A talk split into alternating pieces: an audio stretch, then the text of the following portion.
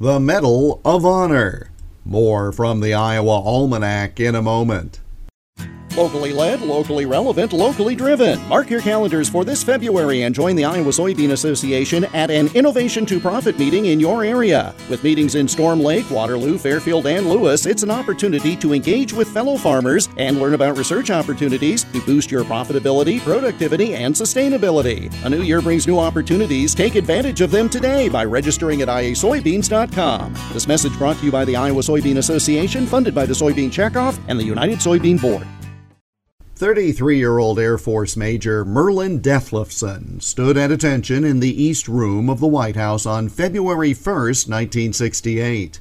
Virtually all his family was present as President Lyndon Johnson presented the Greenville, Iowa native with the Medal of Honor. On March 10, 1967, Dethlefsen was flying an F 105 Thunderchief one of a number of aircraft flying ahead of a strike force of 72 fighter bombers. Dethlefsen was flying the number 3 aircraft, but as they made their first pass, the flight leader's plane was shot down, and the wingman was forced to withdraw because of damage. That put then Captain Dethlefsen in charge.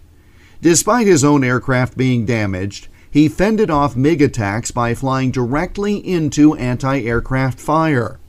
He made repeated strikes with his wingman against the enemy's defensive positions, effectively destroying two missile sites before guiding his nearly crippled plane back to the airbase in Thailand, some 500 miles away.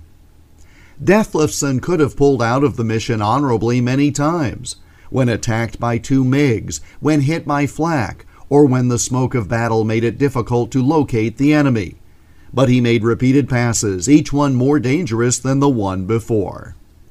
I mentioned that virtually all of his family was there at the Medal of Honor ceremony. His younger brother, an Army private, couldn't make it. Because of renewed intensive fighting, his plane from Vietnam to Washington was delayed. And soon that fighting would lead the very president awarding the medal to decline running for another term. Born in Greenville, raised in Royal, Merlin Dethlefsen ultimately rose to the rank of colonel before retiring from the Air Force in 1977. But he became the third Iowan to receive our nation's highest decoration during the Vietnam War, the Medal of Honor, on this date in 1968. And that's Iowa Almanac for February 1st. There's more online at iowaalmanac.com. Until tomorrow, I'm Jeff Stein.